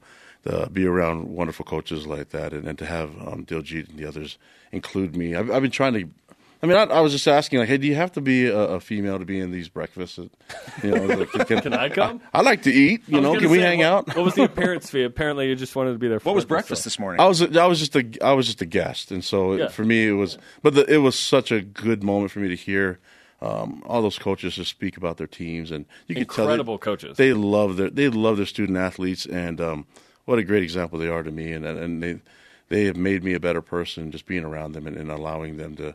To just share their, their thoughts and their philosophies with me, it's been it's been awesome. You combined with several of them to form the number one athletic program in the country after the fall, according to the Learfield rankings. Did you see that? You're I saw number that. one in yeah, the country. I saw that, and and I mean, great leadership from our administration, athletic administration, obviously Tom and and his staff, and uh, you know, President Worthen's done an amazing job with with our Vice President Keith Vorkink, and so we're it's it's really good. But I I could tell you this that the reason why it works really well is because of the fans. Uh, the fans are awesome, uh, and and they make this whole thing roll, and and uh, they. You know, I, I'm really, really honored to be here. And I am a fan too, so it works out. And we can't mention the player's name because uh, you know y- y- uh, not not announced, but a group of BYU fans showed up at a at a players signing uh, this morning, and that's pretty cool. Yeah, well, pretty cool. The, the the the fans show up to a lot of different things, and, and they and they're they're um, they know what they're talking about, and they they recognize people, and uh, and so you know, I, I I get this all the time where fans will say, "Hey, coach, do you mind if if we take a picture?" And listen, just to all the fans, if you want to take a picture with me, ask. I, I, I'm, I'm. My goal is to have everybody have a picture with me, so no one's asking anymore. But I really enjoy. I enjoy interacting with all the fans. I, I have a lot of fun doing that. I remember when I was younger and, and got to meet LaVell. It meant a lot to me, and so I hopefully I can just have some cool interaction. But plus, I learn a lot of cool things from the fans as well, and get to hear their story and, and how how much they love BYU and BYU football. And so, uh, if they ever want to take a picture, let's do it. I, I may not look my best, but I can tell you right now, it's not going to look any better. So you might as well get the picture with me now. you may have people waiting for you outside now. Let's go. I'm, Yeah. I'm all, all, all Uh, for it. And good luck. Uh, I think there's I don't know how many diapers. Yeah, 30 there says there's 31. there. We're going to need you to make these last. That lasts so. you five days. So uh, yeah, good luck. I'm not the expert at this, but I, I'm all about effort. I'll give it a try. You're gonna have to shake off some rust there. Yeah. Yeah, definitely. Thanks, Glenn. Well, my, my wife does a great job at it, so it She's- makes my life She's easy. first team all wife. She is fantastic. Yeah, Yeah. I'm lucky. Yeah. Appreciate it, Coach. Thanks for stopping by. Appreciate it, guys. Go Cougs. We'll be right back with more of the best of BYU Sports Nation.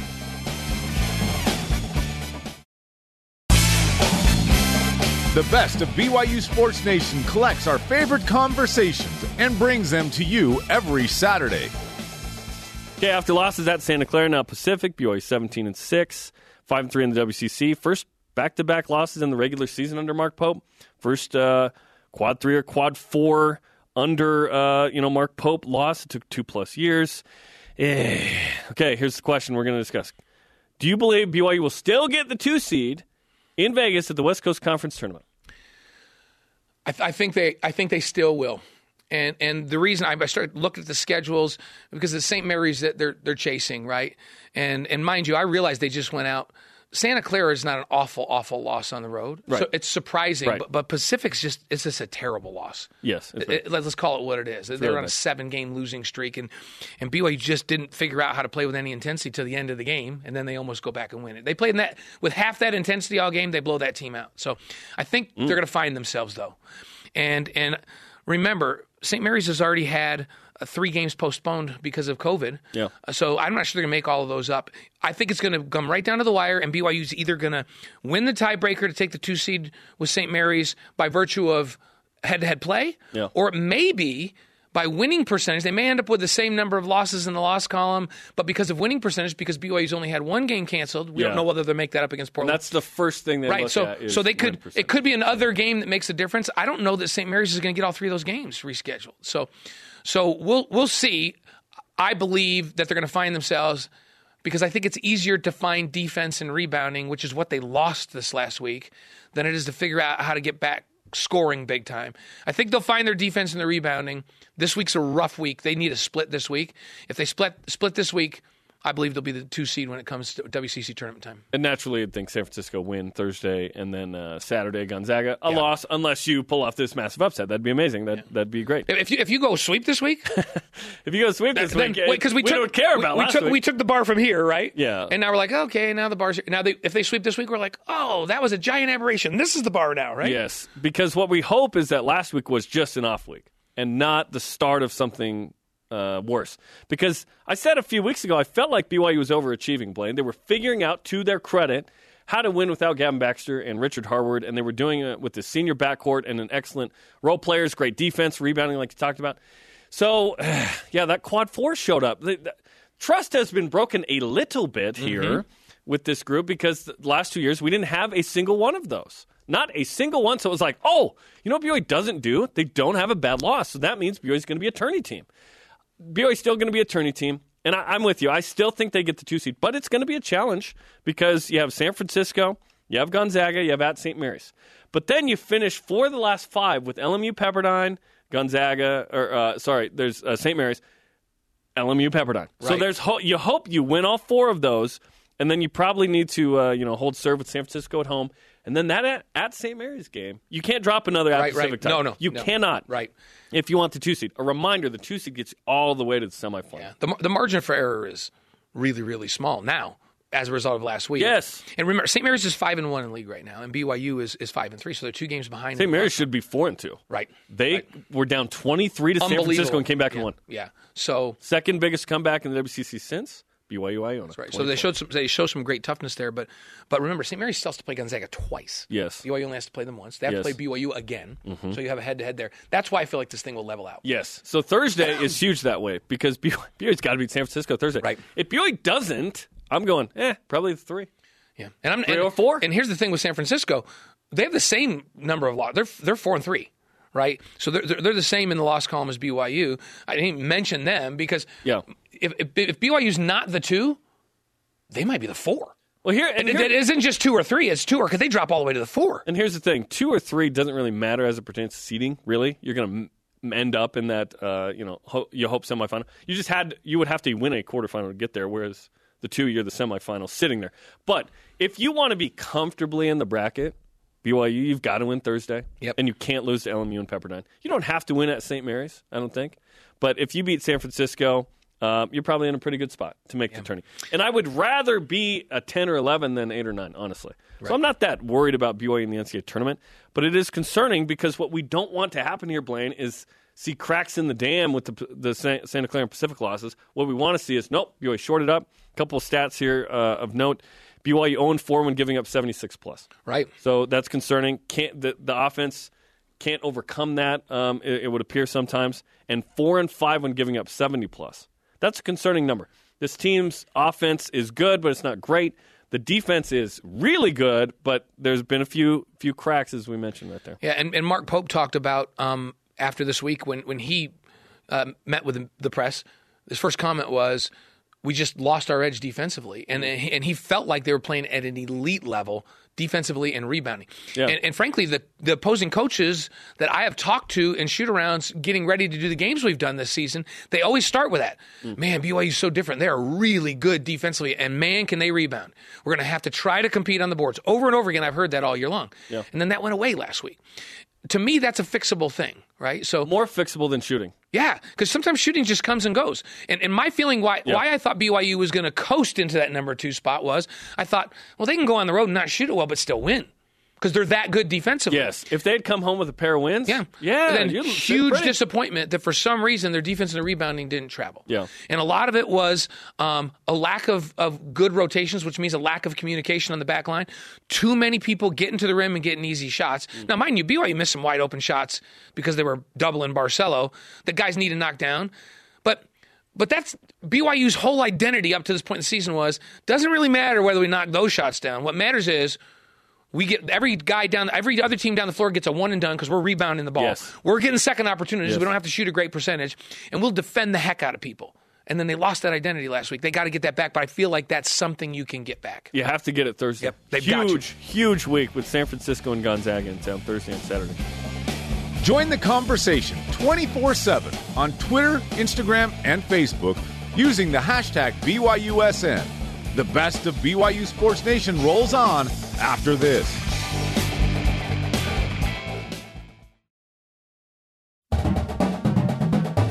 Get caught up in the week in Cougar Sports. This is the best of BYU Sports Nation. So uh, on signing day, Preston Hadley, uh, defensive ends uh, coach for BYU football, was asked about recruiting and stars and whatnot, and and you know ratings of classes. Here's what he had to say. you know we're going to continue to be uh, try and be the best at evaluating that we can, but we're going to just continue to elevate and and just focus on our own evaluation. We're not going to go chasing stars, you know. So I know everyone gets all worked up about recruiting classes and everything, but you know those those don't always correlate, and at least not with us. I can't speak for other programs. Okay, so let's break that down because I think the average fan would be like, well, yes, the signing class ranking matters. The yes, we would like more four stars than none. So um, what he's saying is certainly, uh, I, I believe, as well relative to BYU, which is, hey, this is a unique place. It's got to be a great fit, obviously, with the honor code and whatnot. But the no chasing stars part, what do you make of that? The stars thing is strange when there's so many stars. You know, look up in the sky. There's stars everywhere. Um, the rating systems are are strange. Uh, Jacob Conover was a five star, announced he was going on a mission, suddenly dropped to a four star. Uh, did that make him any less of a player? Why isn't he still a five star? Well, he's not going on the market for two years or whatever. It said no to Alabama, so we're going to lower him a star. Um, so it's hard to know what the stars mean outside of outside of they give you hype. Kingsley, five star. All right. How, how, how the, the drum has been sounded since he decided he was transferring from Oregon because, well, he's a five star. Um, so you get a lot of hype that way, and I think Preston's response uh, is the general response of, "Hey, uh, where are all the stars?" Not where are the star players. It's where are the stars off to the side, and why don't we have five stars? And and, and a lot of those aren't going to come here.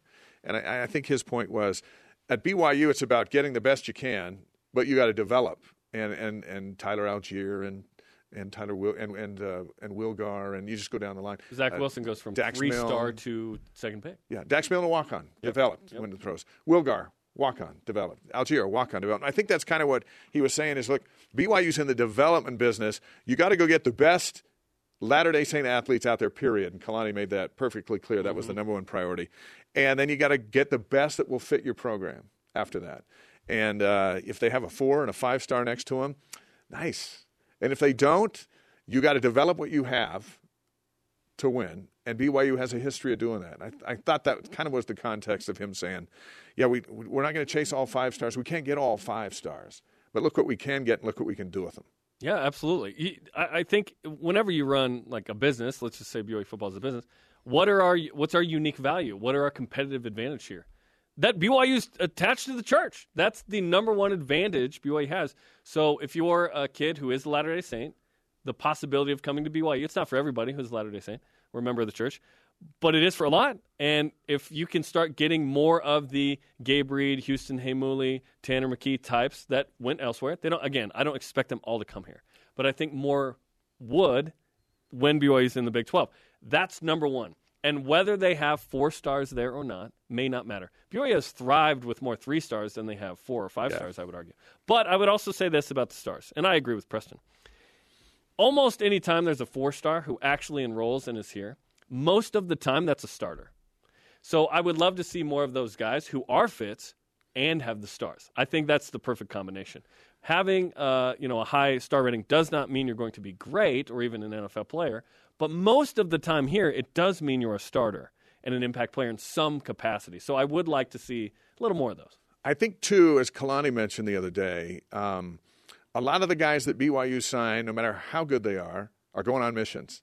So they're not starters per se because of their stars. They're going to be a starter in three years. Yeah. You know, if uh, if like Hagen four. goes on his mission, he'll be a starter when he comes home. Yeah. But not this fall. And it depends when he leaves. Yeah. Like literally, uh, Kalani mentioned in that press conference on Wednesday after he joined us was, "Hey, this the the data shows that uh, you know that first year back, they need to probably gray shirt or Right. red shirt. to- Absolutely. they get injured. Do we see Chase Roberts this season? We hear great stories Right? about him. No, we did not. We will see him all next season. Yes, in November there was a lot of conversation. Blaine coming on the show saying, "Hey, Chase Roberts looks really good."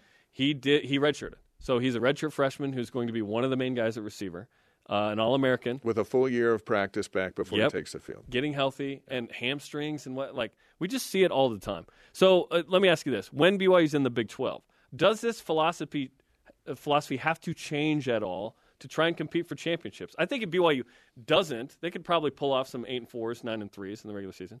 But we're talking about competing in that conference. Well, I think when you're talking about chasing stars, you're going, I don't know if we can get this guy or not. Let's spend all our time there trying to get him Hmm. because he's going to choose between us and Texas and USC. Uh, or do we go get the stars that we know we can get? Because there are four or five star LDS kids. You got to get those. Um, or at least you got to sell what you got to try to try and get them. Yeah.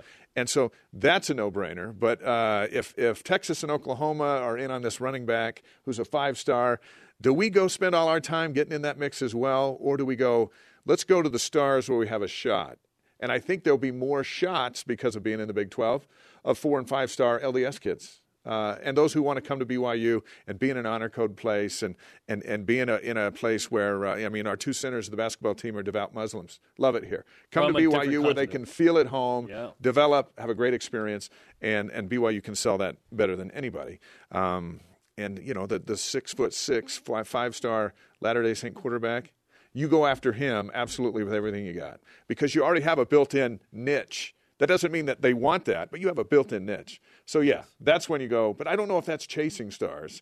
That's, that's No. targeting stars. Yeah, I see what you mean by that. I listen. I, would I like BYU to be in the 30s or 40s in recruiting? Yes, but it doesn't mean they can't compete for a Big 12 title. I do think BYU needs to climb into the 40s to feel like they have the talent to. We're, we're talking when you're competing for a Big 12 title, you're going to have to win your division. That means zero or one losses most years. Okay, that's in, in league. That's a special year. Initially, my goal for BYU was to have a winning record, five and four, and Yeah. be like, all right, that's good. Go three and one in non-con. You're eight and four. Go to the Alamo Bowl, have a great time. Let's go. You know, uh, Utah lost out one to Texas a couple years ago. You know, that, that- that's like a bowl game of renown. Um, so we'll see what BYU does. Can BYU get more of those members of the church? That's the question. If they do, now they're doing better. Yeah. You get, and all it takes, honestly, is like three more of those guys a year. That and that would make a difference. And you know what does it all? Put them in the NFL. Stars want to go where they can go to the NFL, and BYU is in in the process of putting kids in the NFL now. Every Getting better, getting better. and then some of them make thirty-five million bucks. The best of BYU Sports Nation will be back after this on BYU Radio. This is the best of BYU Sports Nation on BYU Radio. the all-time leading scorer at BYU. The BYU TV countdown to kickoff, uh, tip-off analyst with me or Dave or Spencer or whoever's hosting that day. He is Tyler Haws. Tyler, welcome to the program, man. Hey, thanks. Always good to be on with you guys. And welcome to the when BYU loses two, we got to talk to somebody. So, Ty, we want to talk to you about this because, hey, that was a rough weekend, man. Uh, losing near the buzzer against Santa Clara and then at Pacific, uh, the first quad three or four loss under Mark Pope, back to back losses now in the regular season. So, what was your perspective on what happened with BYU men's hoops over the weekend? Yeah, I mean, both games tough ones to to swallow. Um, I think you know my my initial reaction to to both games were, hey, we we played really well offensively. I mean, both games BYU shot the ball really well, um, but uncharacteristic of this group, there were a lot of uh, defensive lapses and you know, guys getting right to the rim, um, you know, big momentum shifts on that end of the floor, which we haven't really seen all season, no matter who they've played. And just, just really, really tough ones emotionally as a, as a fan to, to swallow. And, um, but you know, this is, this is part of, part of a, a season for, for any team. And there are tough moments and tough losses. And, you know, it's like Coach Pope always talks about. It's it's about how you respond, and so um, still, you know, even though it was a gut punch, there's still a lot to play for, and I think um, uh, this this this team's going to regroup. Ty, they it's interesting. You you go right to the defensive side of things, and and Mark Pope also went there in his post game interviews and referring to both games last week, saying, "Hey, it's so uncharacteristic of us. We've hung our hat on defense and rebounding all season long, so to not do that on the road was surprising." How, how does that happen? You expect teams um, to maybe have an off shooting night, but but isn't defense mm-hmm. and rebounding all about effort? And and so how all of a sudden in two games did they regress so uh, so backward in terms of defense and rebounding? Yeah, it's it's really interesting. You know, I've I've tried to think uh, kind of what happened as well, and you know, sometimes in both those games, I feel like they got off to great starts offensively, and you know, the the teams that I played on, we weren't always the best defensively, and sometimes when we got off to a really good start and we saw a couple of shots go in sometimes there's a tendency to relax on the defensive end because you feel like everything is just going right on the other end of the floor. And you know maybe that's something that that happened, um, just a, a, mental lapse, um, thinking that all is well, all it, we're we're gonna you know steamroll these teams like like other conference games so far and that just can't happen. You can't lose your focus um, on on the things that you can control. Right? You can't always control shots that are going in but defensively, um, you got to stay locked into the scout, got to stay locked into defensive principles. You know, I thought there were just just mental errors on the defensive end and, and rebounding, right? I, I mean, these guys always talk about having strong gaps, strong being, you know, just playing together defensively and and they didn't do that. Guys got right to the rim over and over and over again and um, and just went right at our bigs inside uh, both games. And and so uh, there's definitely some things to tighten up on that end of the floor.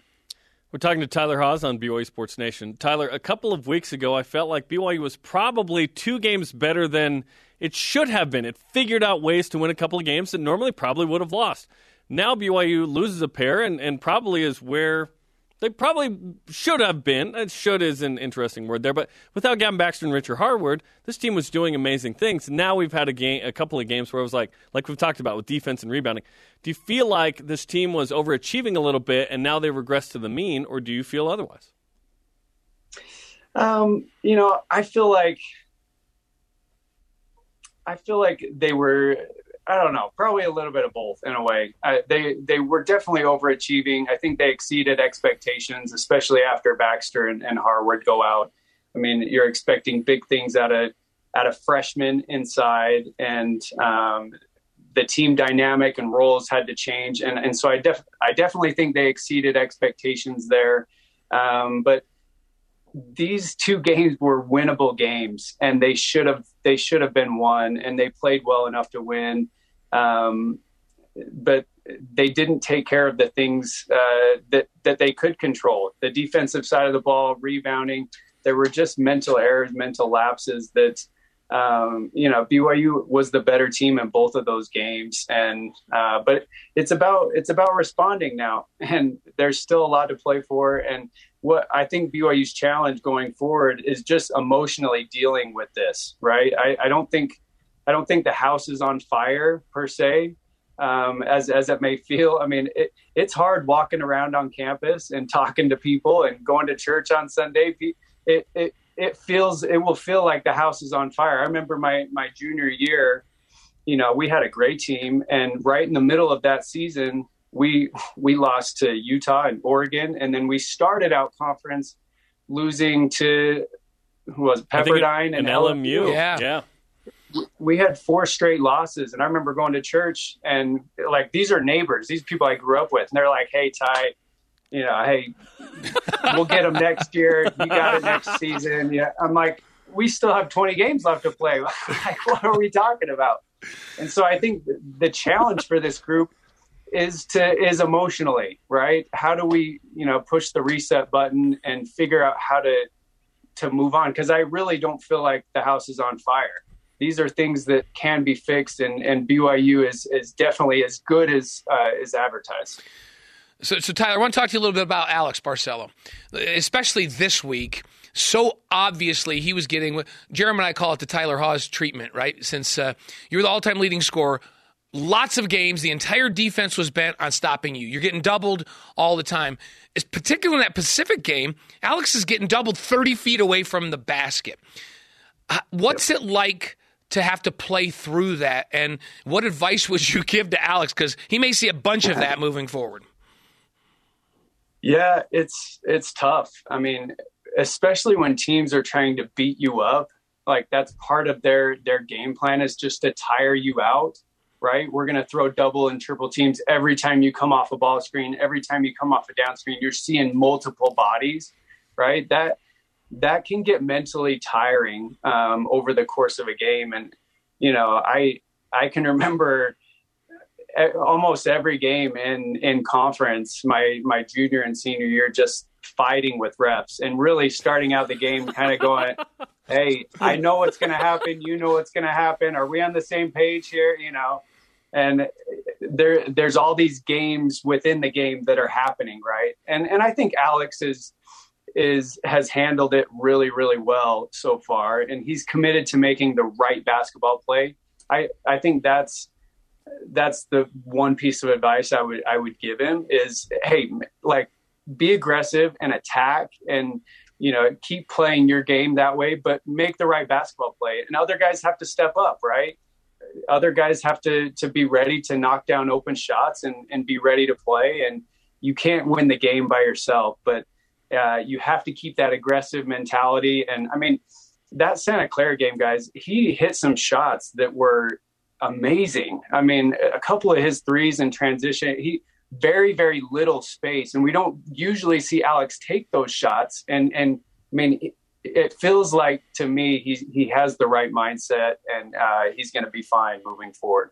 I'm just imagining Tyler, uh, you you having a conversation because you're like the nicest dude ever with the Richards building people and the wristbands, trying to get some work in pre-annex. Hey, you're getting in my way. After, and now with the WCCF, I'm just it's a fun visual. Okay, massive week for BYU because BYU's staring down the barrel of 0 and 4 potentially if they don't bring it this week in the last two weeks. Right, San Francisco Thursday night, huge game. Got to win that one, right? Um, and then Gonzaga on Saturday. If you get that one, great. If you don't, no one, no one, uh, you know didn't expect that. So BYU's got to get San Francisco on Thursday.